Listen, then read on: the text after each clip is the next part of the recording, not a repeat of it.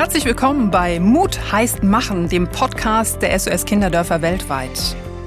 Für alle, die denken, dass Veränderung Engagement braucht. Und für alle, die für Kinder in Not etwas tun wollen.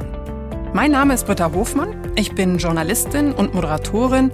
Und als langjähriger Fan der SOS Kinderdörfer Idee freue ich mich gemeinsam mit euch, einen Blick auf die Welt zu werfen.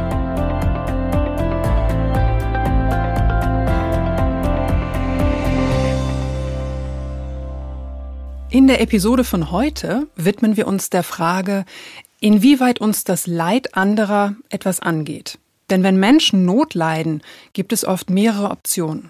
Man kann zum Beispiel die Augen verschließen und sich glücklich schätzen, wie gut es einem selber geht.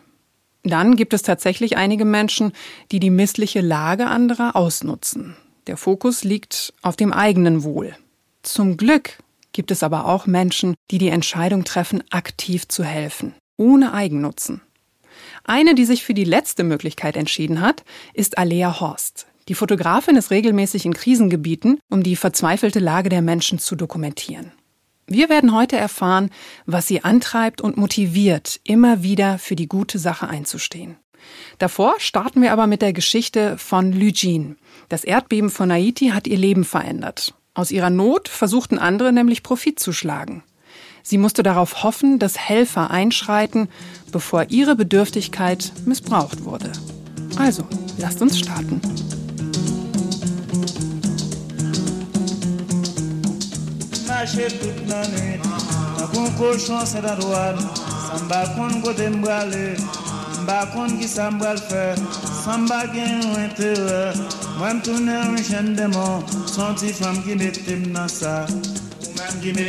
Sa Ça, ou-même qui mettez dans ça.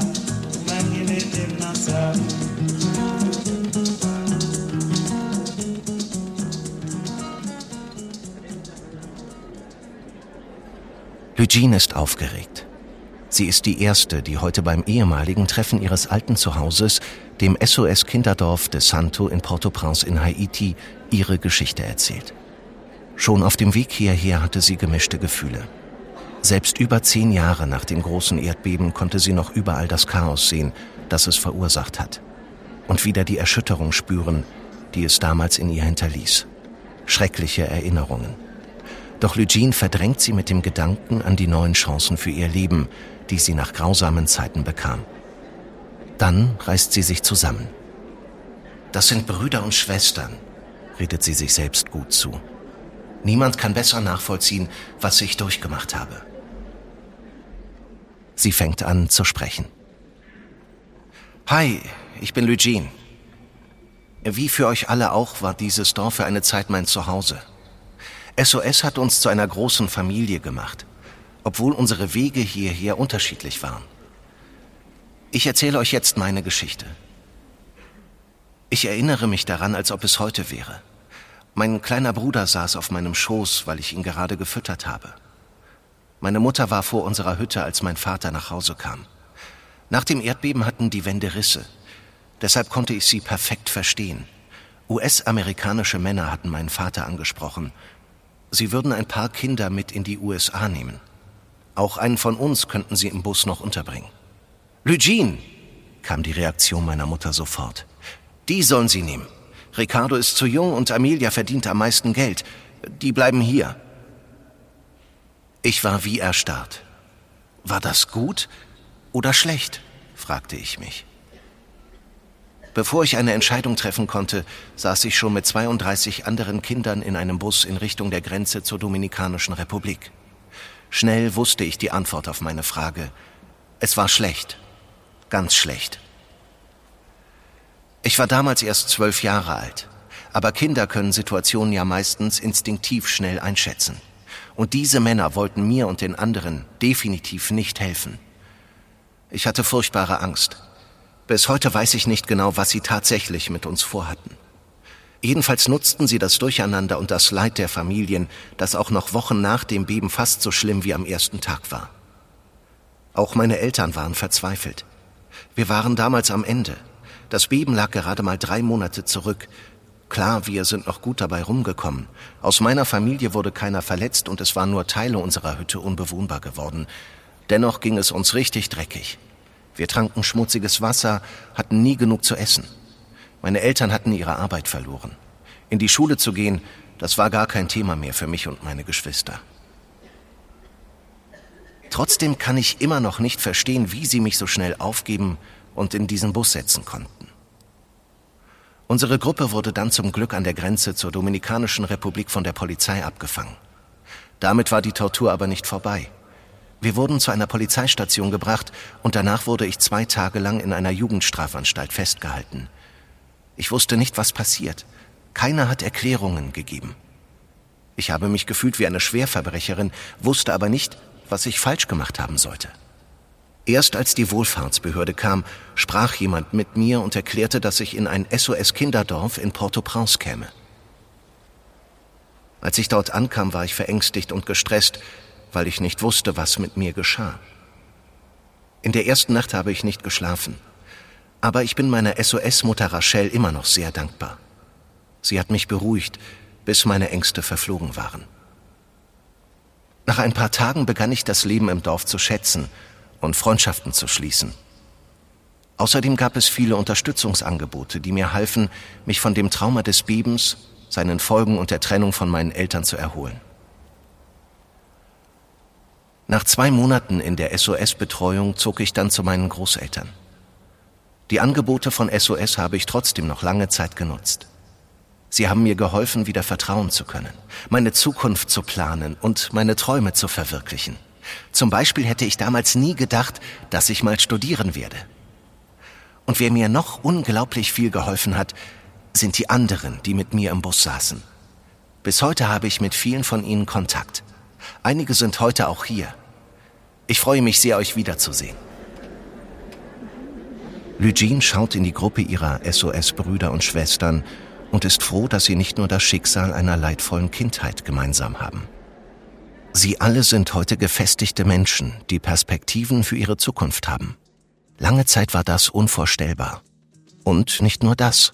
Als starke Erwachsene werden sie ihre Kraft auch an andere weitergeben und so zu einer guten Zukunft beitragen können.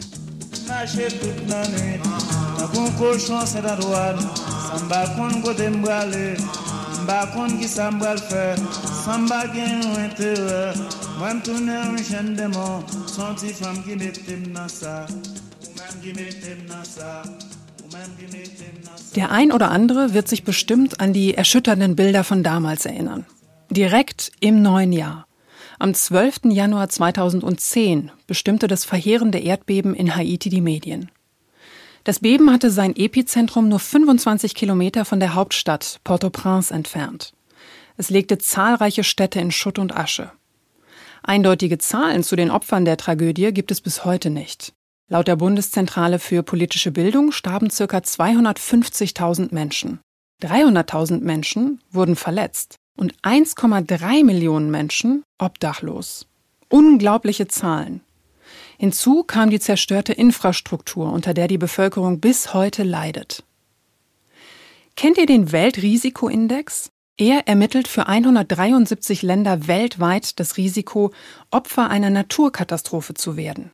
Dabei geht es nicht nur um das Risiko, Naturgefahren ausgesetzt zu sein, sondern auch den Grad der Verwundbarkeit der Menschen. Weil die ärmsten Länder am wenigsten gegen Naturgewalten geschützt sind, sind sie meist am härtesten von Naturkatastrophen betroffen. Haiti steht auf diesem Index ziemlich weit oben.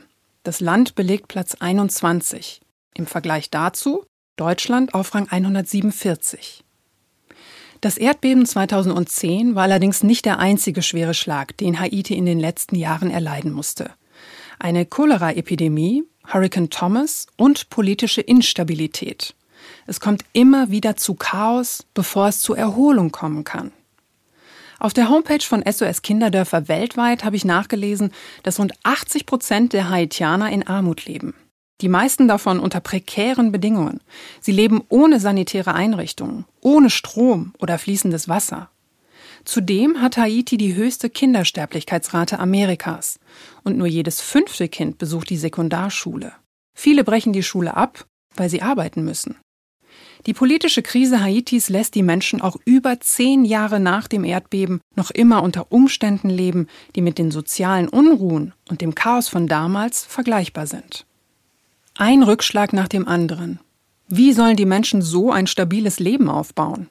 Und besonders Kinder leiden oft am meisten unter diesen unsicheren Situationen. Immerhin sind sie per se auf die Hilfe anderer angewiesen. Wenn sie nicht darauf vertrauen können, in einem geschützten Umfeld aufzuwachsen, ist es schwer, zu starken, gefestigten Menschen heranzuwachsen.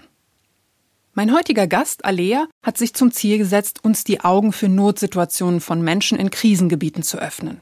Alea Horst war jahrelang erfolgreiche Hochzeits- und Familienfotografin, doch irgendwann reichte ihr das nicht mehr. Sie fing an, nicht nur das Glück der Menschen zu zeigen, sondern soziale Projekte zu dokumentieren. Dafür schaut sie immer wieder dorthin, wo es die Menschen am schlimmsten getroffen hat. Mit ihren Fotos macht sie das Elend der Menschen in Krisengebieten für uns sichtbar. Hallo Alea, schön, dass du uns heute ja ein Stück weit an deiner Arbeit und an deinen Erfahrungen teilhaben lässt. Vielleicht nimmst du uns noch mal in deine Lebensphase mit, als du für dich als Fotografin entschieden hast, Krise statt oder auch mit Hochzeit. Ja, Britta, vielen, vielen Dank für die Einladung, dass ich ihr heute dabei sein darf. Ähm, ja, mein Leben hat sich schlagartig 2015 verändert. Ähm, wir alle haben die Bilder gesehen von Menschen, die in Flüchtlingsbooten in, an den griechischen Inseln ankommen und auch schlimme Zerstörung in, in ähm, Syrien zum Beispiel. Und ich war zu diesem Zeitpunkt ja eine der erfolgreichsten Hochzeitsfotografen Fotografin in Deutschland. Also ich habe quasi ein, ein, in einer völlig anderen Welt gelebt und dann für mich entschieden, ich kann da nicht einfach nur zuschauen. Ich möchte gerne aktiv etwas verändern. Ich möchte später, wenn ich alt bin, mir nicht vorwerfen, warum habe ich hier nur ja zugesehen und bin nicht tätig geworden. Und dann ja habe ich mir einen Flug gebucht und bin nach Griechenland geflogen und habe dort Nothilfe geleistet und das hat mein Leben ja auf den Kopf gestellt. Hattest du das vorher schon mal im, im Kopf oder war das wirklich so ein ganz spontaner Impuls, den du dann auch sofort umgesetzt hast? Also ich bin jedes Jahr sehr reflektiert, ähm, was meine Jahresplanung und Persönlichkeitsentwicklung angeht. Da denke ich schon sehr oft äh, in den vergangenen letzten Jahren darüber nach, was brauche ich, um, um besser zu werden und um auch glücklicher zu werden. Aber ich hatte noch nie etwas in der Richtung vorher getan. Also ich bin quasi mit der Erwartungshaltung nach Griechenland geflogen, dass ich vielleicht irgendwo Brote schmieren kann ähm, mhm. oder irgendeinem Arzt die Tasche tragen kann. Ich hatte hatte ähm, überhaupt keine Ahnung, was für Möglichkeiten ich überhaupt habe, um an der Situation was zu verändern.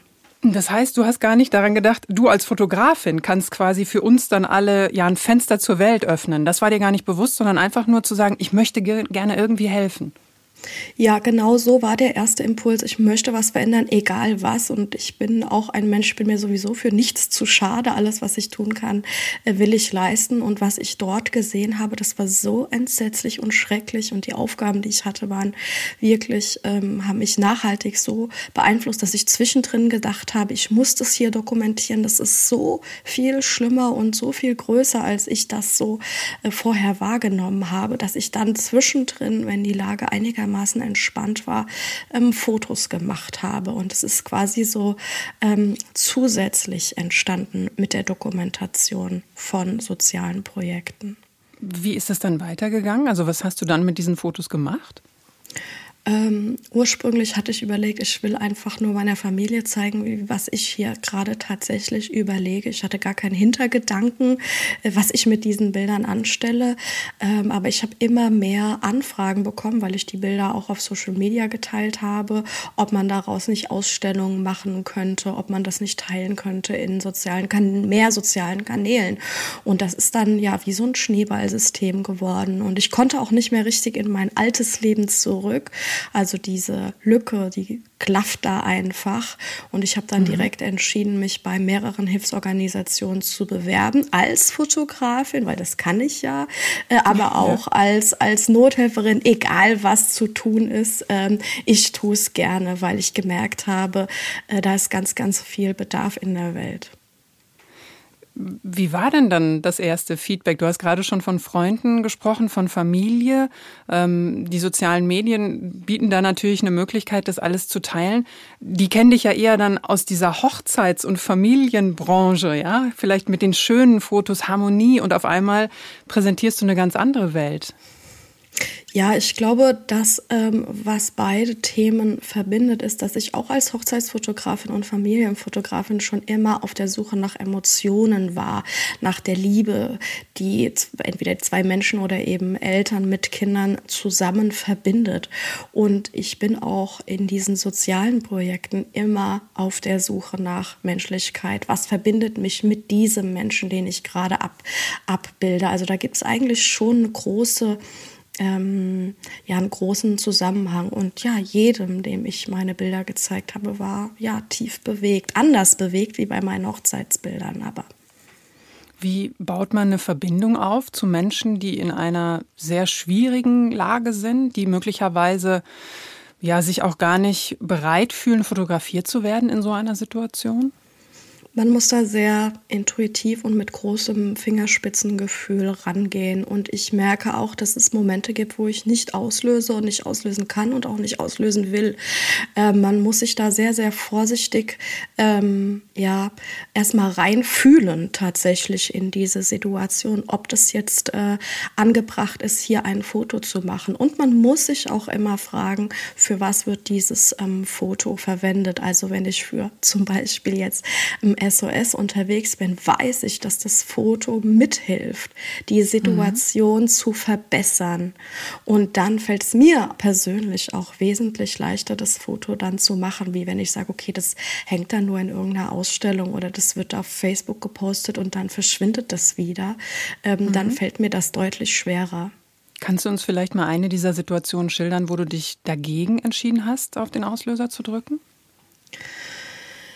Ähm, ja, also ich ähm, äh, war beim Brand in Lesbos äh, mit dabei, äh, beziehungsweise bin einen Tag später angereist, wie das Flüchtlingslager dort abgebrannt ist und ähm, die Menschen alle obdachlos auf der Straße gelebt haben. Und dann hat ein junges Mädchen, ungefähr zehn Jahre, ein, eine, ja, so eine Art epileptischen Anfall und Panikattacke bekommen. Also sie, sie war auf dem Boden und ähm, krampfte und die Frauen, die Mütter und die Tanten standen drumherum und äh, waren auch völlig überfordert mit dieser Situation, weil kurz zuvor die Polizei auch Tränengas auf Familien geschossen hatte.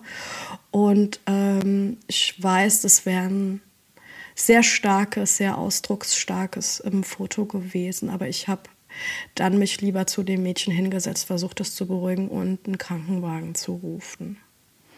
Puh, alleine wenn man es nur so hört, äh, bewegt einen das schon. Hm, wie gehst du damit um? Kannst du durch die Kamera eine Distanz schaffen für dich oder ist das unmöglich?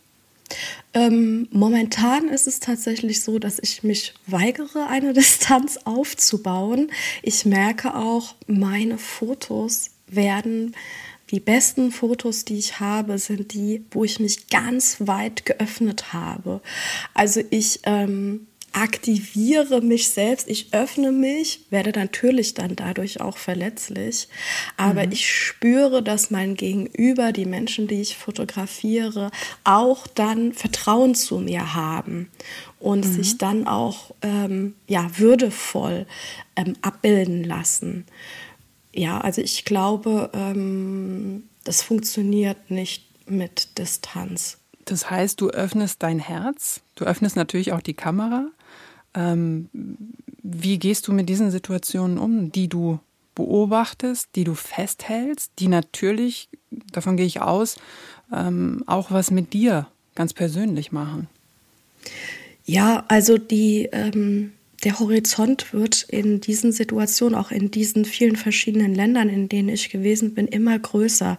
Also natürlich, ja, ich sage da auch manchmal gerne den Abgrund der Menschheit oder man schaut auch in die Hölle, ja. Ähm, aber das Spektrum geht auch nach oben weiter. Also man sieht nicht nur ganz viele schreckliche Dinge, sondern man sieht auch ganz wunderbare Dinge. Also wo sich eben Menschen helfen oder wo engagierte Sozialarbeiter ähm, aktiv einschreiten und was gegen Leid tun. Ich treffe überall ganz außergewöhnliche Menschen, die mich mit ihrer Geschichte ähm, natürlich traurig machen, auf der anderen Seite aber auch ganz stark inspirieren, was sie auf sich nehmen, um für ihre Familie zu kämpfen, für ihre Kinder zu kämpfen. Ähm, mein ganzes ähm, eigenes ähm, Bewusstsein, wie was zum Beispiel hier in Deutschland für mich jetzt irgendwie schlimm ist oder ähm, das bekommt eine ganz, ganz neue Perspektive und dafür bin ich wahnsinnig dankbar.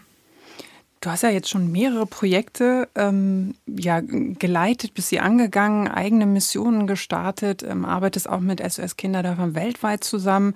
Das kann man auch auf deiner Website ja ähm, sich sehr schön anschauen, aleahorst.de. Ähm, hast du ein Projekt, das für dich so möglicherweise das emotionalste war, was vielleicht auch Wochen noch in dir gearbeitet hat? Also ähm, was, es gibt zwei Sachen, äh, die mich tatsächlich nachhaltig ganz stark beeinflusst haben. Das einmal ähm, äh, war ich äh, für SOS in Syrien, unter anderem auch in Aleppo. Und ähm, dieses Ausmaß mit eigenen Augen sehen und erfahren zu haben, das hat mich wirklich ähm, ja wahnsinnig beeinflusst, beeinflusst mein Tun auch bis heute noch, ähm, weil ich nicht, man kann das nicht greifen, man kann auch dieses Ausmaß nicht in ein Foto pressen, leider. Ähm, aber wenn man das mal wahrgenommen hat, diese maximale Zerstörung, die dort entstanden ist, das ähm, das rührt in einem. Und das Zweite, ähm, was, äh, was ich sehr, sehr schwierig fand, war äh, eine Dokumentationsreihe über Kinderarbeit in Bangladesch.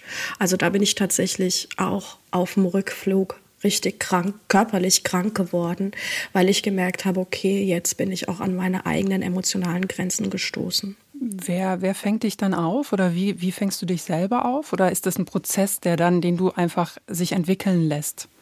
Also es, ähm, es passiert tatsächlich, ich beobachte mich selbst und, und ich muss natürlich unbedingt auch äh, seelisch gesund bleiben. Ähm, und ich, wenn ich nach Hause komme, brauche ich einfach ein bisschen Ruhe. Ich wohne hier mitten im Wald, also ich wohne auf einer Waldlichtung. Ich habe einen kleinen ähm, Gemüsegarten, ein paar Hühner. Also es ist wirklich ein, ein Paradies und hier ziehe ich mich tatsächlich erstmal ein kleines Stückchen ähm, zurück, um die Sachen ähm, ja zu verarbeiten. Und dann dauert das so zwei Wochen und dann komme ich auch wieder ins Tun, weil ähm, Natürlich kostet es Kraft, diese ja, Schicksalsschläge zu dokumentieren und auch in dieses Elend ähm, zu schauen. Auf der anderen Seite ähm, fühlt es sich viel leichter an, wenn man eben aktiv sich einsetzt. Und ich habe ja Bildmaterial mitgebracht, was ich dann verteilen kann oder der Organisation geben kann. Und die setzen sich dann ein. Und, und Teil zu sein an einer positiven Veränderung, das gibt wahnsinnig viel Motivation, am Ball zu sein. Und es ist auch gleichzeitig, ich gehe mit jedem Menschen, den ich fotografiere, auch irgendwie so eine nonverbale Verbindung ein. Ich, die haben mir ein Foto geschenkt und jetzt bin ich denen auch was schuldig. So ein bisschen fühlt sich das mhm. an. Und, und ich kann die da jetzt auch nicht hängen lassen. Und ich bin in der, in der privilegierten Position, ähm, diese Arbeit, die ich mache, leisten zu können. Und dann will ich die auch gerne tun. Also eigentlich die Geschichten der Menschen, denen du begegnest und die sich dir öffnen, ähm, ja weiter zu erzählen, oder? Die weiterzugeben. Alea, du hast ja schon so ein paar Geschichten auch angerissen. Ähm, du hast sicherlich auch viel selbst erlebt. Kannst du dich an eine ähnliche Situation erinnern, wie wir sie von Lugin gehört haben, dass eine Notlage auch noch ausgenutzt oder möglicherweise sogar missbraucht worden ist? Ja, das ist leider eine ganz, ganz traurige, aber auf der ganzen Welt äh, verbreitet und ver verbreitetes Szenario. Also Menschen, die eben ja ihre Existenz verloren haben, äh, sind einfach weiterhin ähm, Opfer. Also ganz stark merkt man das äh, auch bei Menschen auf der Flucht, wo dann Menschenhandel, Organhandel, sexueller Missbrauch noch zusätzlich zu dieser äh, Fluchterfahrung und Trauma im Heimatland dazukommt. Also das ist leider auf der ganzen Welt universell sehr traurig. Wie entscheidest du über dein nächstes Projekt, deine nächste Reise? Wie oft bist du unterwegs? Oh, ich bin tatsächlich sehr häufig unterwegs. Also letztes Jahr, obwohl ähm, das ja das Pandemiejahr war, war ich ähm, viermal in Griechenland, in Namibia und für SOS noch in Ghana und in Äthiopien. Und ich hoffe, dass das auch so weitergeht, weil ich habe viel auf meiner To-Do-Liste stehen, welche Themen ich gerne behandeln möchte und ähm, aufmerk um Aufmerksamkeit einfach zu, zu schaffen. Das heißt, die nächste Reise ähm, geht wohin? Ähm, steht noch nicht ganz fest, aber ich habe die Chance, dieses Jahr nach ähm, Afghanistan zu gehen und ähm, da freue ich mich wahnsinnig drauf. Und ich glaube, dass ich mit meinen Texten und mit meinen Bildern ganz stark mithelfen kann, eine Brücke zu bauen, die Kulturdifferenzen ähm, in der arabischen oder in der orientalischen Welt, die sind für uns äh, im Westen sehr oft missverständlich dargestellt und ich glaube, dass ich die Fähigkeit habe, das ein bisschen besser zu übersetzen und ich möchte mich da unbedingt einsetzen. Das Schöne ist, wir können uns mitfreuen, weil du uns ja ein Stück weit dann auch mitnimmst. Alea, danke. Danke, ähm, ja, dass du uns erzählt hast, aber dass du uns auch ein Fenster zur Welt öffnest. Auch wenn der Blick natürlich nicht immer schön, aber dafür unglaublich wichtig ist. Ähm, ja, vielen Dank dafür und wir hören uns aber natürlich gleich noch am Ende der Episode. Jawohl, vielen Dank. Ja, wenn mehr Menschen so engagiert wären wie Alea, könnte man bestimmt viel bewegen. Aber auch jetzt ist es ja nicht so, als würde sich nichts ins Positive verändern. Optimistisch macht zum Beispiel auch unsere Zahl der Zuversicht. 12.500. So viele Kinder erhalten in Haiti eine Perspektive, indem sie und ihre Familien in Hilfsprogrammen der SOS Kinderdörfer weltweit unterstützt werden. Durch die zahlreichen Rückschläge der Haitianerinnen und Haitianer häufen sich für sie die Herausforderungen, die in anderen Gebieten nacheinander angegangen werden können. Ein Dach über dem Kopf bereitstellen, Hunger vermeiden, eine bezahlte Tätigkeit finden, Bildung sichern. Die Situation ist so verletzlich, dass alle Punkte auf einmal oberste Priorität bekommen. SOS Kinderdörfer weltweit unterstützt notleidende Familien dabei, ihren Kindern auch unter schweren Bedingungen ein unterstützendes und liebevolles Zuhause zu ermöglichen. Auch ihr könnt dabei helfen, beispielsweise mit einer Spende. Auf unserer Website sos-kinderdörfer.de findet ihr alle Infos. Ja, fast sind wir schon wieder fertig mit dieser Folge. Mut heißt machen, dem Podcast der SOS Kinderdörfer weltweit. Aber zum Schluss lasse ich natürlich nochmal unseren Gast, Alea, zu Wort kommen. Was konntest du aus dieser Folge mitnehmen? Und vor allem, was willst du unseren Hörern noch mitgeben? Also ich glaube, die, die wichtigste Sache, die ich gerne mitgeben möchte, ist, dass es gut tut, sich einzusetzen. Man bekommt unheimlich viel zurück und ich meine da gar nicht irgendwie ein Dankeschön, sondern das tiefe, befriedigende Gefühl, an etwas Wichtigem und etwas Richtigem beteiligt zu sein. Das gibt eine wahnsinnig, ja, ein, ein wahnsinnig zufriedenstellendes Gefühl. Und ich glaube, ähm, man hat das auch in der Geschichte mitbekommen und wir sehen das jetzt auch in der Pandemie. Unsere Welt, die hängt einfach zusammen. Wir können nicht länger so tun, wie als wäre das, was auf, auf der anderen Seite der Welt passiert, nicht unser Bier. Wir alle sind miteinander verbunden und darauf sollten wir uns konzentrieren. Schöne Worte, Alea. Vielen Dank. Und vor allem natürlich auch danke, dass du dich immer wieder auf den Weg machst, um uns dann zu zeigen, was da in der Welt wirklich los ist. Danke dir. Danke euch.